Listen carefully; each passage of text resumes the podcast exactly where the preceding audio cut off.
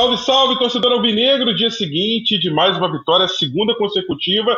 Eu sou Rafael Barros e está entrando no ar o GE Botafogo, número 129, em alto astral. Essa onda de frio que está chegando aí no sudeste do Brasil, está pegando o Rio, está pegando São Paulo, pegando boa parte dos estados aí. Mas o fogão aqueceu o coração do torcedor numa vitória tranquila, convincente. A gente cobrou muito no episódio 128 que aquela vitória sobre confiança tinha sido uma vitória até certo ponto mentirosa, o Botafogo sofrendo muito, e dessa vez não, uma vitória mais tranquila, depois ali do 20, 25, 30 minutos, as coisas começaram a caminhar, ainda perdeu muito gol, tem muita coisa para acertar ainda, mas parece que aos pouquinhos a engrenagem vai se acertando. Segunda vitória seguida, e eu tô aqui comigo, novamente com o nosso timaço aí do GE Botafogo 128, Pedro Depp, Davi Barros. Bom dia, boa tarde, boa noite, boa madrugada agora ainda mais nesse período olímpico aí, vale mais do que nunca.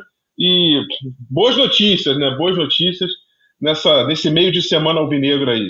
Boa tarde agora que a gente está gravando, mas sei lá quando é que a galera vai estar tá ouvindo isso aí, porque eu já não sei nem mais negócio de fuso horário, como é que tá, o que, que eu vejo, durmo e acordo, e sei lá, muito confuso. Mas é isso.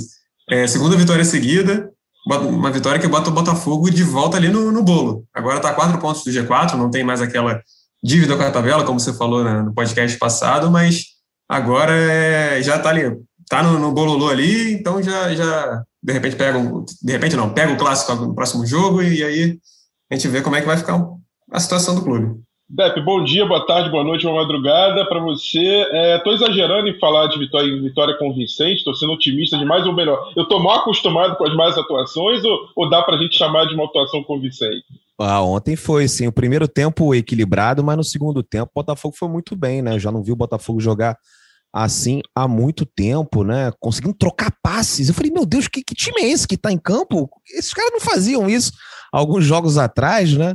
Movimentação, tipo, trabalhando as jogadas ofensivas, né? Organizado. Eu falei, meu Deus, será que esse é o Botafogo mesmo? E era. Só que assim, eu não quero me empolgar, porque eu me empolguei no início do campeonato com aquele início lá, foi um empate fora de casa, duas vitórias. O Botafogo começou aí com sete pontos nos primeiros é, três jogos. Então agora eu vou pensando jogo a jogo. O Davi falou, tá certo, quatro pontos do G4. Temos um jogo importante contra o Vasco, mas eu vou manter os pés no chão, pensando jogo a jogo. Rafael. Verdade. Botafogo a quatro pontos do Goiás, que fecha a zona do, da desclassificação para a Série A, o famoso G4 da Série B, onde a gente quer estar ali no final do campeonato, na última rodada, na 38 e, Davi, a gente falou muito de escalação, de esquema tático, formação, de desfalque, né? E o Oyama entrou ali no finalzinho para dizer que ele já está quase recuperado, né? Não, deu para jogar a partida inteira, até porque tem questão de ritmo de jogo, mas o Chay voltou, esse sim. E o trio de ataque parece que funcionou, né? Ali eu, eu pelo menos enxerguei assim. E o meio de campo, aparentemente, claro, sentiria muito a ausência do, do Oyama, seria melhor com ele o tempo inteiro, mas até que se resolveu bem ali com Pedro Castro, né? com uma, com uma formação ali bem clássica de 4-3-3, jogando com dois pontas mais abertos, que participaram como trio dos dois gols. Né? Nos dois gols você vê muito claramente do alto a formação tática ali muito definida, né? E, as, e os setores compactos aproximados. Mas fala um pouquinho aí do que, que você enxergou nessa vitória, da parte técnica, tática, enfim, desse 2 a 0 do Botafogo. Gols de Marco Antônio, aqui eu tô com o scout aqui 42 do primeiro tempo e Diego Gonçalves ao 7 do segundo tempo. Pois é, Rafa, isso aí foi, foi até, é até interessante lembrar o horário do, dos gols, o tempo dos gols, porque foi, foi até um certo intervalo curto ali, né? Um, um gol no fim do primeiro tempo e no início do segundo, que é mais ou menos naquele, naquele período de jogo que já não estão tão concentrados, os jogadores às vezes não costumam ficar tão concentrados ali e tal, e, e foi justamente o momento que saíram os gols do Botafogo. Mas eu, eu vejo assim, essa questão do, do meio, do ataque ali. É, você falou do 4-3-3 bem, bem posicionado né, no lance, nos lances de ataque, dava para ver bem. E eu achei curioso que né, quando não tinha posse de bola, pelo menos eu reparei em alguns momentos, que o Botafogo fazia um 4-4-2 com o Marco Antônio aberto e o Diego Gonçalves aberto e o Chay e o Navarro mais enfiados. É isso mesmo. E assim, assistindo o jogo do estádio, a gente estava no estádio, dá para ver, defendendo, é, o Chay um pouco mais adiantado, te marcando em cima e defendendo com 4-4-2, né? Com duas linhas de quatro ali. Isso, exatamente. E, e, até por vezes, no início do jogo, a gente reparou mais isso. Pelo menos eu, eu vi que o, o Botafogo fazia, Anderson, acredito eu que já seja coisa dele, falava para fazer Daniel Borges, Lucas Mezengue e Gilvan, é, quando construía a jogada, nessa saída de três, como a gente fala, né?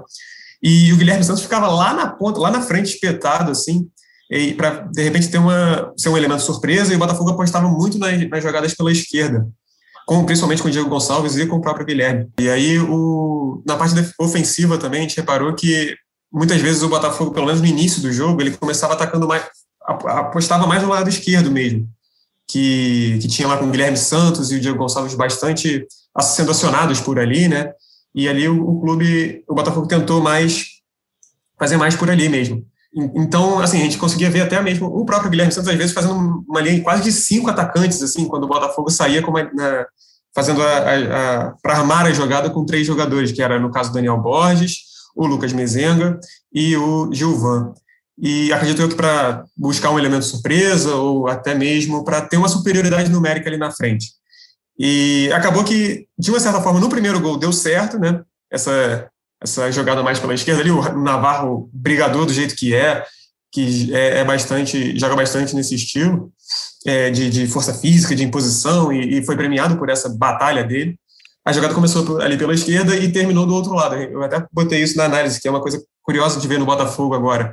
Está começando o ataque por um lado e terminando do outro. No caso do segundo gol também foi mais ou menos assim. Aquela bola que foi na trave foi exatamente a mesma coisa. Então, parece que tem sido uma tendência, que isso costuma pegar a defesa adversária desprevenida, né? E deve para fazer um gancho com algo que eu falei no último podcast, eu posso dizer que eu queimei a minha língua, porque eu falava de como que os times estão é, não estão respeitando, né? Bem aspas nesse respeitando o Botafogo, né? Em campo, né? É, Botafogo é, parece que sentia dificuldade de tocar a bola, tinha dificuldade de propor o jogo, de ter o domínio das ações, porque as equipes ultimamente vinham jogando como se o Botafogo fosse uma equipe comum, é, um habituê ali da Série B.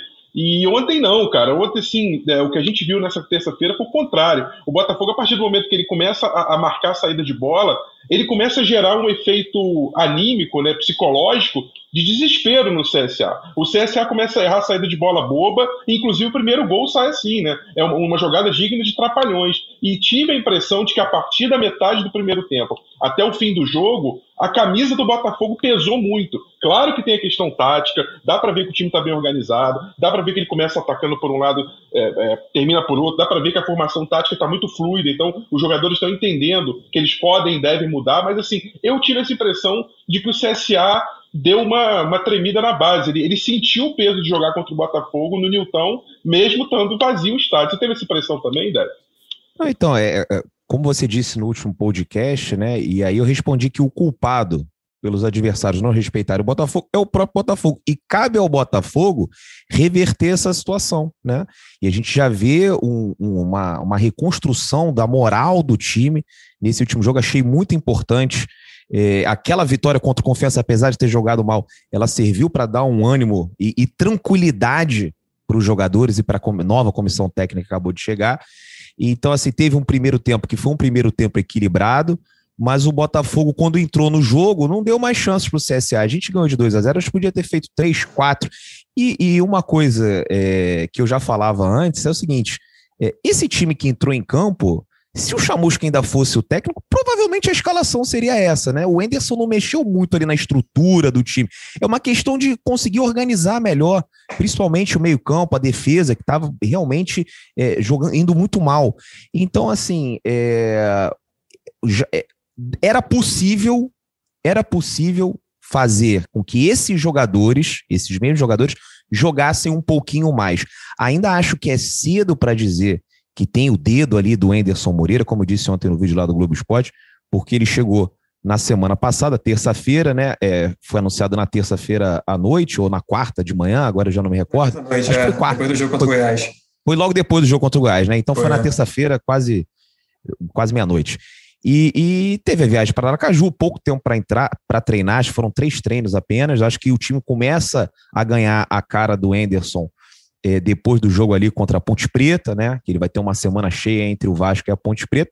Também não é garantia de nada, gente, né? São dois jogos aí, a gente já se empolgou com dois jogos no início, por isso que eu tô, eu tô mantendo os pés no chão, mas já é pelo menos um, um já, já a gente já nota uma diferença nessa parte de, do time que agora hoje em dia é mais vibrante.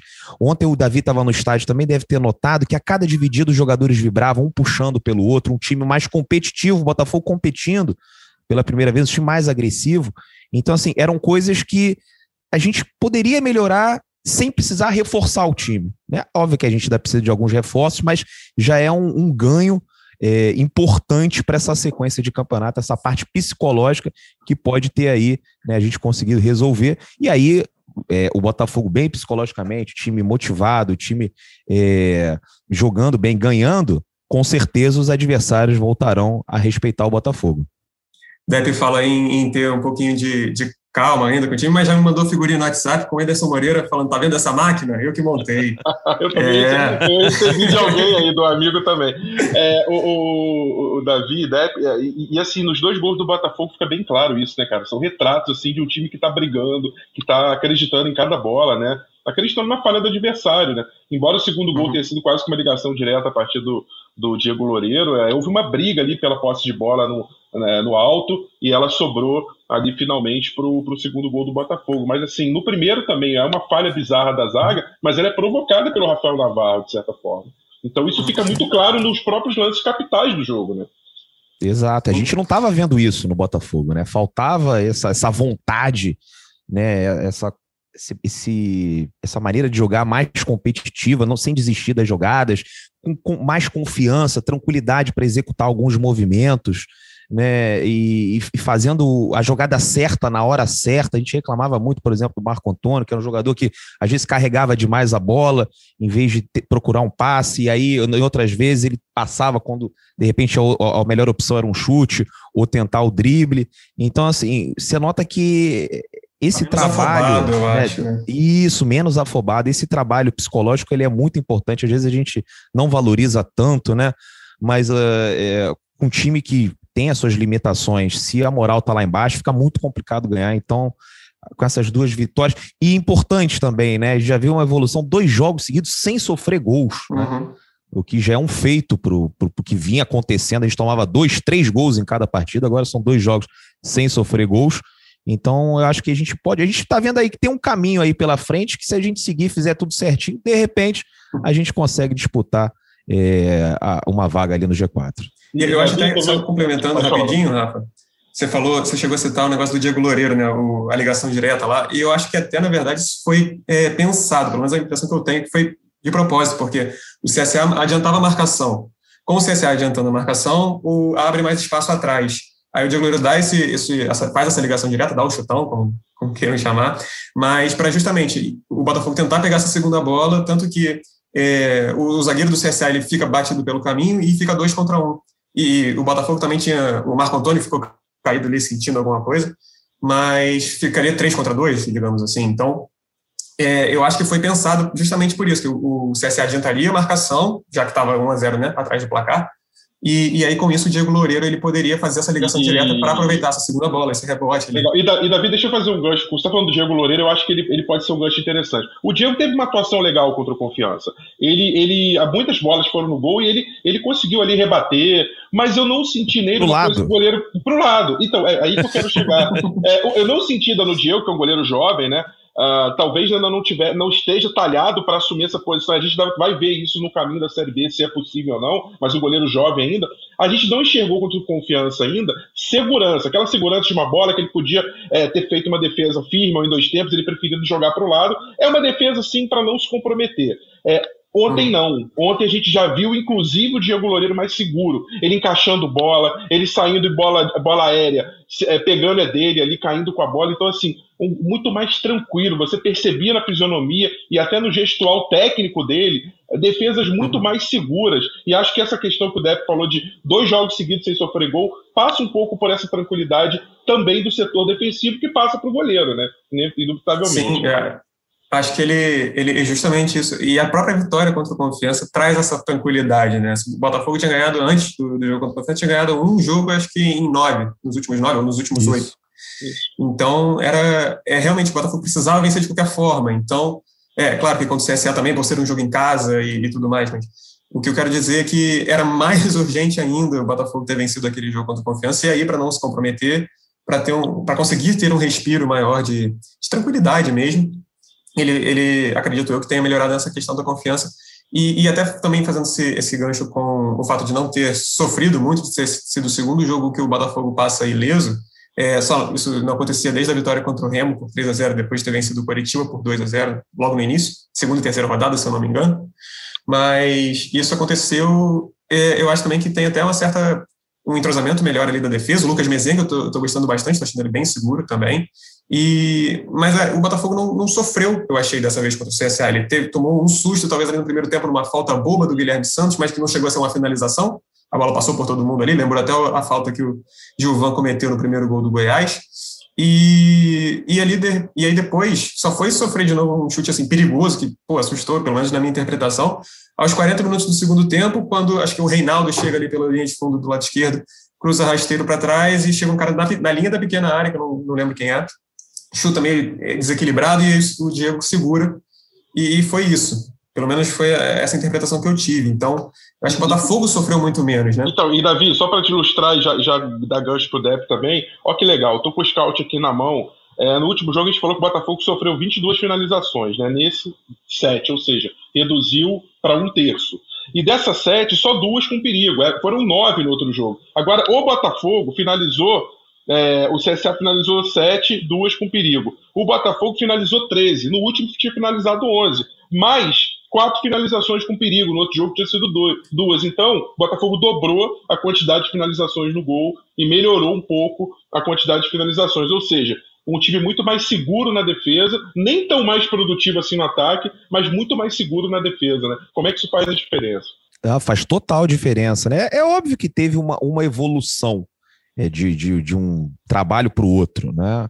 E ainda teve aquele período ali do Ricardo Rezende, Botafogo foi mal, aquele jogo contra o Goiás, né? O Goiás passeou no estádio do Milton Santos e teve uma evolução, né? Principalmente desse jogo do confiança é, para o CSA, né? Acho que a gente pegou o adversário certo na hora certa, porque pegamos o time, o lanterna do campeonato, tinha o time provavelmente aí que é um dos candidatos, candidatíssimos a cair para a Série C do campeonato. Infelizmente, porque é uma cidade muito legal, uma rapaziada muito incrível lá do Confiança, mas alguém tem que cair. Então o Botafogo enfrentou o time certo na hora certa e com, esse, com essa vitória conseguiu um pouco mais de tranquilidade. Mas é, é mas é o que eu estou dizendo. É, é claro que teve uma evolução de um jogo para outro, mas assim, eu ainda prefiro aguardar um pouco, ver como é que vai ser esse jogo contra o Vasco, ver como é que vai ser depois contra a Ponte Preta. Né? O jogo contra o Vasco é importantíssimo. A gente tem a oportunidade aí, com uma vitória, de conseguir igualar né, os 22 pontos do, eh, que, do Vasco da Gama. Então, assim, já chega mais perto do G4. Então, é, é notório que teve essa evolução, mas eu, eu, eu estou dizendo desde ontem. Calma, calma, calma, calma, calma, calma. Mas já, já, é legal. E assim, com os mesmos jogadores, né? Não teve nenhum reforço, não teve nada. Ou seja, o trabalho do Chamusca era muito ruim.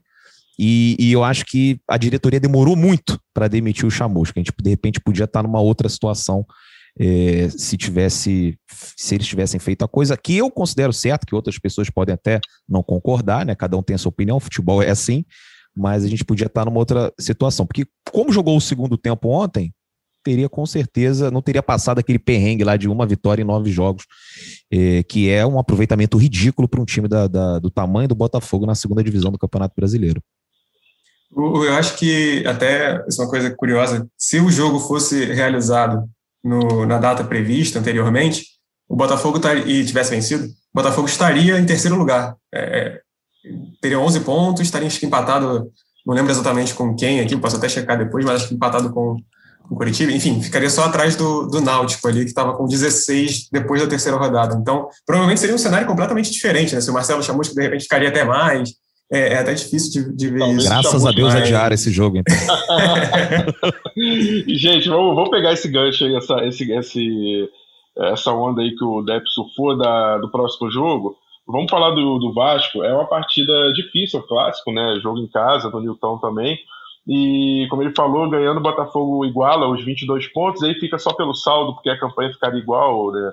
Seis vitórias, Botafogo vencendo, quatro empates e, e, quatro derrotas, né? Seria o Vasco cinco derrotas com supondo que o Botafogo vença, né? E aí hoje o Vasco tem quatro de saldo na sexta posição e o Botafogo em décimo primeiro tem um de saldo. Só que quando você tem o um confronto direto para cada gol que você faz, você tira um do adversário. Então, se o Botafogo ganhar o Vasco por dois gols de diferença, ele rouba do Vasco a posição e ultrapassa. O objetivo não é esse no campeonato. Mas só para a gente ter como parâmetro, O Vasco hoje tem 22 e o Goiás tem 23, fechando o G4. Ou seja, essa vitória é importantíssima para o Botafogo. Ela é muito importante porque aí você ganha muita moral, não só por três vitórias seguidas, mas porque você já começa a se ver na parte de cima da tabela ali, é, beijando o G4, né? O, o Botafogo, sim, ganhando, fica já, já encosta ali, já fica ainda mais perto do, do G4. E conversando até com, com pessoas ligadas ao, ao clube, é, eles até acham que ah, é, é capaz de ser, é, vai ser um jogo difícil, é óbvio que eles querem a vitória, mas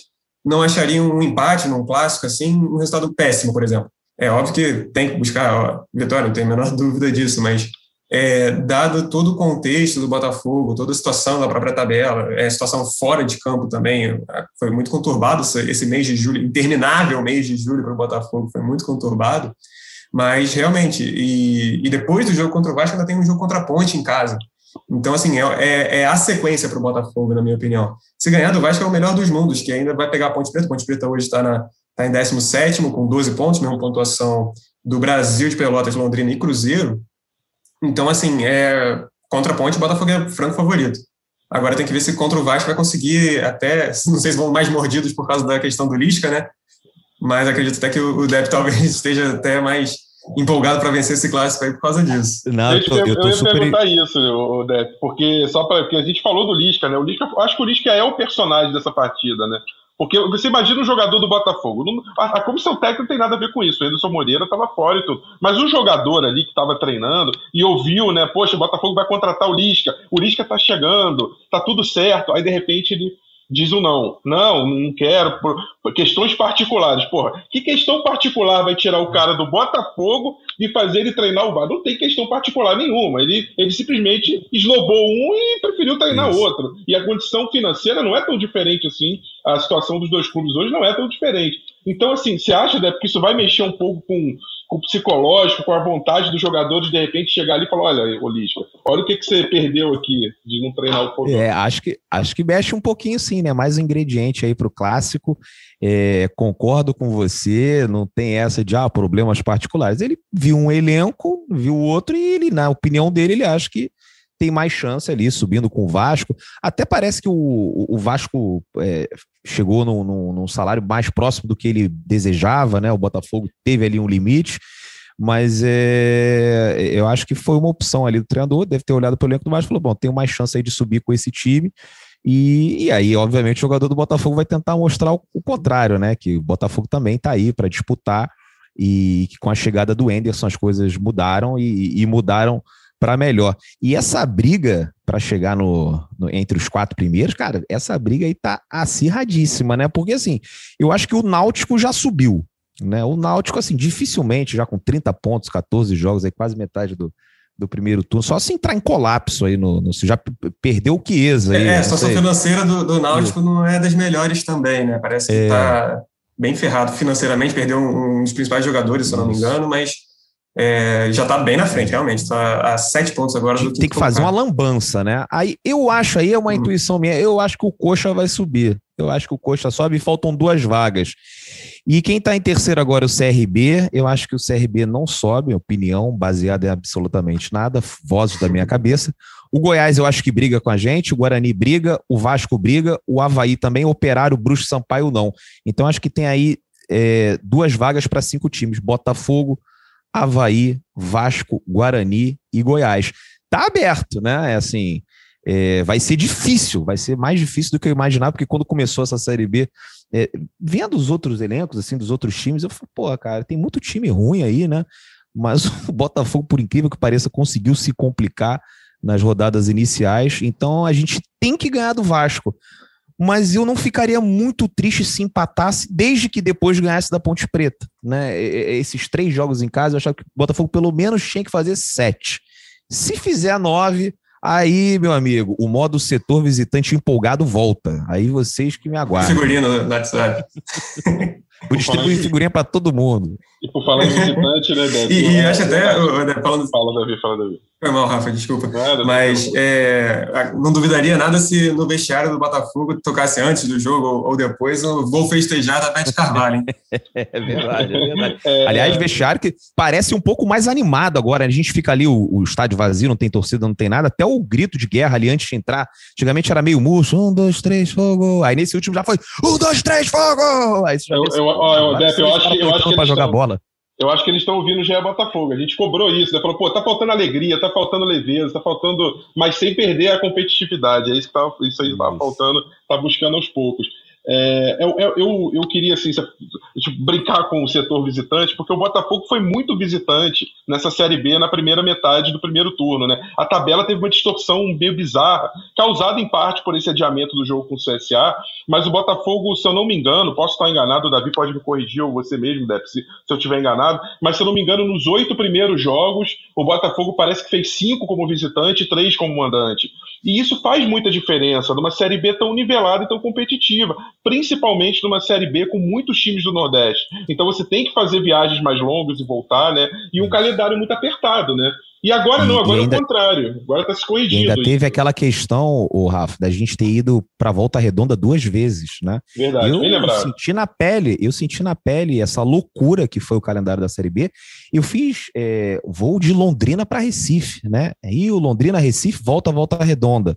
Aí depois foi teve um também que foi alguma cidade do sul, acho que foi Floripa para agora eu já não me lembro, mas foi assim uma outra viagem do sul para o Nordeste, assim, Aí você fala, pô, pelo amor de Deus, vai jogar no Nordeste, coloca, casa essas duas rodadas, bota dois jogos seguidos no Nordeste, dois jogos no Sul, então o Botafogo sofreu demais, cara. Se eu que não entro em campo, eu sofri viajando para todos esses lugares com conexão, tem lugar por Londrina, não tem voo direto para o Recife, né? Então você tem que parar em Guarulhos, ficar horas no aeroporto, né? Não tem como você controlar direito ali a alimentação dos atletas, o sono. Aí depois só foi chegar lá no Recife quase duas horas da manhã né? Até botar todo mundo no ônibus, entrar no hotel, fazer check-in, demora demais e, e, essas coisas atrapalham, né? E o Botafogo não tem grande né? time.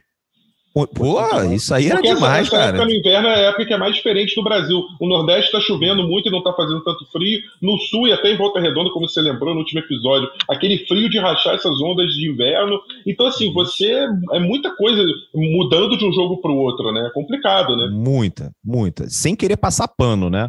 Porque, claro. assim, mesmo assim, não justificava é, essas atuações ridículas que o Botafogo teve. Afinal, outros times também viajam muito, né? Até quando eu fui lá no Confiança, ele falou, pô, pra gente também aqui é complicado, porque a gente tem uma, mora numa cidade que não tem voo direto para todos os lugares do, do país, então a gente tem que sempre estar tá fazendo conexão num lugar e no outro. Imagino nem como é que deve ser pro Remo, pro Sampaio Correia. né? Muito difícil. O próprio Brasil de Pelotas, né? O, outros times aí que vivem uma situação muito complicada, mas que eu acho que, como você disse, essa tabela para o Botafogo é, foi muito dura, cara, muito dura, com jogos assim, é, umas viagens muito longas e num, num curto espaço de tempo. E de repente esse é o momento, né, Davi, de capitalizar o contrário. Agora a tabela vai compensar de alguma forma o Botafogo, botando três jogos seguidos para ele em casa, embora o clássico isso seja minimizado um pouco. E de repente é essa hora de aproveitar mais jogos sem deslocamento é, aproveitar o momento de, de organizar, de ter um tempo entre uma semana e outra, como o Depp lembrou também, né, entre o Vasco e a Ponte Preta, uma semana para trabalhar, para o, o Anderson implementar a filosofia dele. Talvez seja esse momento da reação mesmo. Tá, tá tudo meio que conspirando a começar por uma vitória é, improvável, não pelo adversário, mas pelo que o Botafogo jogou em campo, mas uma vitória necessária que de repente é, foi o primeiro passo, né? O primeiro capítulo dessa recuperação aí, né? Isso, pode ser, de repente, no, no documentário, né? Vai ser de, o, o, o, ponto de virada do Botafogo na, na, temporada, pode ser esse jogo contra confiança. A própria demissão do Chamucha, to, toda a turbulência desse, dessa, da semana retrasada, do, dessa, desse mês interminável do Botafogo, eu acho que, de repente, pode ser o ponto de virada também, realmente, nessa temporada. Mas é, é, não tem outro jeito a não ser esperar os próximos jogos, realmente. O Botafogo vai ter esse jogo contra o Vasco agora, vai ter o jogo contra a Ponte Preta também no domingo, e, e depois pega o Operário fora. Então, realmente, se conseguir vencer esses dois próximos jogos, vai, é o melhor dos mundos para o Botafogo, porque o Operário tá, tem sido um, um time difícil de, de, de jogar. É, por mais que tenha um saldo até negativo para a posição que ocupa, está em oitavo, a dois pontos do G4, mas tem um saldo de menos cinco, tem um, um ataque de 13 gols positivos e, e sofreu 18. Também é, é uma coisa a, ter uma certa preocupação. Jogou muito bem contra o Vasco, se eu não me engano, também lá logo no início da, da, da temporada. Mas, enfim, focando aqui agora nesses próximos jogos mais recentes, é, é, é, vencer principalmente contra a Ponte Preta. Não pode deixar também o time, os outros times que estão na frente, ah, distanciarem demais de novo, porque o Botafogo está no bolo. É, a quatro pontos do G4, está ali e apesar de estar a quatro pontos, não é uma diferença grande, mas são tem outros três, seis times na frente do Botafogo antes de chegar no G4. Então está muito equilibrado também. E o, e o, Botafogo chegou recentemente a um ponto que eu acho meio de saturação de elenco de DM, assim. Muita gente do departamento médico, aí soma com gente suspensa. Eu estou tendo a impressão também de que de alguns dias para cá, isso e de, e de alguns dias para frente também, daqui para frente, a gente vai começar a ter um, um céu meio desanuviando nisso, né? Uh, não falo do Gatito, que está muito tempo parado, vai demorar, vai ter que fazer um trabalho lá técnico. A gente está, acho que o goleiro ali, o Diego, tem segurado, mas os outros jogadores, acho que o, o Canu, querendo ou não, vai, vai, finalizar o trabalho de recuperação daqui, daqui a pouco. O Oyama voltando, o Chay já voltou. Quer dizer, uh, o elenco do Botafogo não, não pode se dar o luxo de perder jogador no meio da competição, porque é um elenco é, mais, mais limitado, né? E, e parece que agora até isso também começa a, a, a melhorar, né? Esse cenário de é, o Botafogo entrou com 13 jogadores né, do departamento médico contra, ou suspensos contra confiança. Então acho que daqui para frente a tendência também é, é, ir melhorando e, e, com mais gente no elenco você ganha mais opção e pode trabalhar com mais tranquilidade, né? Com certeza, né? Temos aí, acho que em breve a volta também do Canu e do Ronald. Até um tema que o torcedor do Botafogo discutiu muito é, nesse depois do jogo de ontem, né? Sobre quem deve ser o titular, o Canu ou o Mezenga, né? O Mezenga que foi muito bem nesses dois jogos, mas assim, também deixa eu pedir um pouquinho de calma, né? Foram apenas dois jogos aí do nosso jogador sub-20, foi muito bem. Né? Dois não, foram três, né? Ele jogou uma três, com o Canu é. e depois jogou duas com, com o Gilvan. É, mas assim, pronto, pode ser que tenhamos aí um reserva, né? Pro, é, que pode até depois brigar por uma posição, tanto com um quanto com o outro, com o Gilvan ou com o Canu. Mas acho que o Canu ainda é titular, né? O Canu é uma das lideranças desse time, o capitão. É, e assim, a, eu não culpo, eu não tento individualizar muito assim essa culpa que o, o zagueiro carrega, porque assim, o, nesses últimos times do Botafogo, e aí quando eu falo os últimos times, eu falo do, do Chamusca e os do ano passado, a nossa defesa ficava muito exposta, né? Então, assim, os zagueiros sofriam muito. Você vê o próprio caso do Marcelo Benevenuto, teve um ano 2020 terrível, hoje está lá em cima, fazendo um bom campeonato com o, o, Fortaleza, né? E eu já vejo muita gente aí criticando o Cano, tá falhando isso e tal, mas é, é porque o sistema do defensivo do Botafogo dava, dava muito espaço para o adversário e aí o zagueiro né, acaba falhando, né? Acaba ficando ali numa posição complicada. E, e, aí a gente percebe apenas esse último lance, né? E acaba colocando toda a culpa no zagueiro. Acho que o Canu voltando é, é uma boa notícia. O próprio Ronald ali é um jogador assim que, que é participativo, ele não é efetivo, né? Mas ele participa muito do jogo tem esse problema ainda, do, ainda não marcou gol, foram 20 e tantos jogos, né? E tem duas assistências e, e não marcou nenhum gol. Mas é, mas é ter, é, marcou, marcou, mas não foi, mas não foi. Tá bom, vou botar isso aí na conta dele aí. Porque aquilo ali foi realmente uma brincadeira. Eu tava na linha do, do, do dali do gol e vi da arquibancada que tinha. Tá, tá no, top 3 de, tá no top 3 de, de, de VAR no ano, hein? Tá junto com a. Com, tá junto com o Medina. O Vazari. E junto com o Vazari, hein? o Vazari, o Medina e esse gol aí. Já tô, é um pódio. É verdade. É verdade, é verdade. Então, assim, é, é importante que é, o Botafogo, que, que, já tem um elenco limitado, como o Rafael falou, né, que consiga pelo menos recuperar esses jogadores que estão lesionados né, no nosso departamento médico, que torcedor do Botafogo fica agoniado cada vez que um jogador entra no departamento médico. Nada contra os, os novos profissionais que estão lá, até que eu nem os conheço, mas assim, é um trauma que vem de anos, né? É, já aconteceu uma coisa terrível lá com Jefferson, né? Tipo, operado, teve que ser operado duas vezes, né? Aparentemente eles fizeram é, uma cirurgia errada, né? É inacreditável um negócio desse.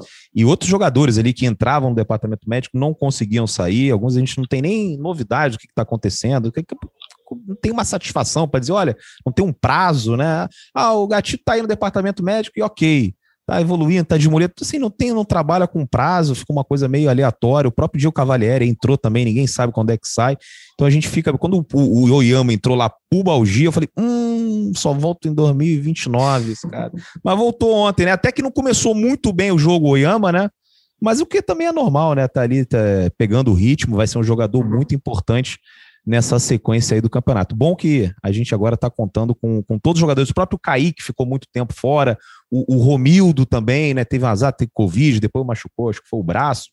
Então, a gente agora já consegue ter, mesmo com um elenco limitado, não são grandes jogadores, mas começa a ter mais opções. Davi, como é que tá a situação aí?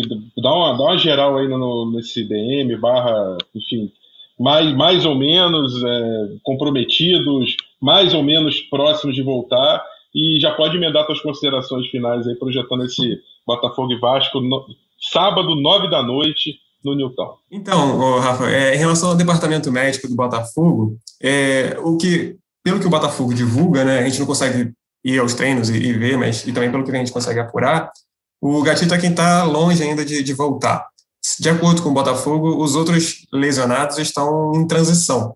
São Carly, Cavalieri, é, Jonathan, o próprio Ronald está, o Canu também, o Igor, que é o goleiro sub-20, que chegou, inclusive, do CSA para jogar no, no sub-20. O Hugo está com Covid, né, o lateral esquerdo. Mas desses, eu aparentemente, a, a quem está mais perto de voltar são Canu e acredito eu que o Jonathan também. O Carly teve uma recuperação boa, mas o, e o Jonathan está até uma, uma, uma recuperação já, uma transição longa até, inclusive. E o Ronald, que ainda é uma situação aparentemente um pouco é, questionável, porque ao mesmo tempo que ele, o Botafogo considera que ele está em transição, que não é mais o, tratamento de não trabalhar com bola nem nada do tipo, mas ao mesmo tempo o Botafogo está tá cogitando trazer alguém para o lugar dele. É, já com a, com a, lesão que ainda não se sabe, a princípio estão tratando de forma conservadora, como eu falo na, na medicina, que aqui não vai precisar operar nem nada, mas ainda estão meio que aguardando essa, essa decisão aí de se opera, se não opera, como é que vai ser essa recuperação. Então, em considerações finais, é, acho que é isso, Rafa. O Botafogo precisa, vai ter um pouquinho de tempo aí essa semana, né? São uns dois dias, pelo menos, de, de treinos, mas de repente o Anderson vai voltar. O Varley vai voltar também, é um, é um que estava suspenso e talvez volte, mas não sei se entra nesse time aí, porque funcionou bem, estava encaixadinho contra o CSA, né? É, mas a princípio são, são esses os retornos que o Botafogo vai ter. Só o do Varley e o do, e o do Anderson, pelo menos a princípio, agora, quinta-feira, quarta-feira, 3 e 15 da tarde.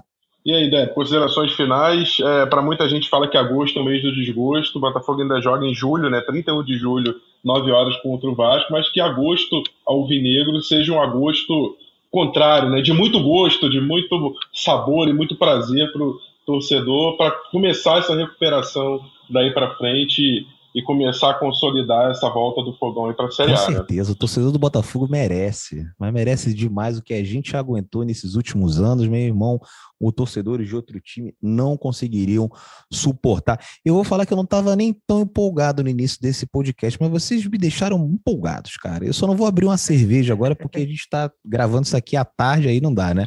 Mas hoje à noite eu vou, eu vou abrir uma pensando nesse jogo contra o Vasco ah, e, e, já tô confiante na vitória. Tem que ganhar de qualquer jeito. E eu quero aquele grito né, da corrente positiva antes do jogo forte. Atenção, jogadores do Botafogo. Tem aquele 1, 2, 3 fogo burcho, não. É para entrar com sangue nos olhos. É clássico, temos que ganhar e vamos ganhar.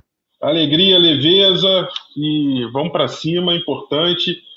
É, sábado tem o jogo, o GE Botafogo volta na segunda-feira com o episódio 130 e nos vemos até lá. Um grande abraço a todos. Fui! Partiu, louco, Abreu! Bateu!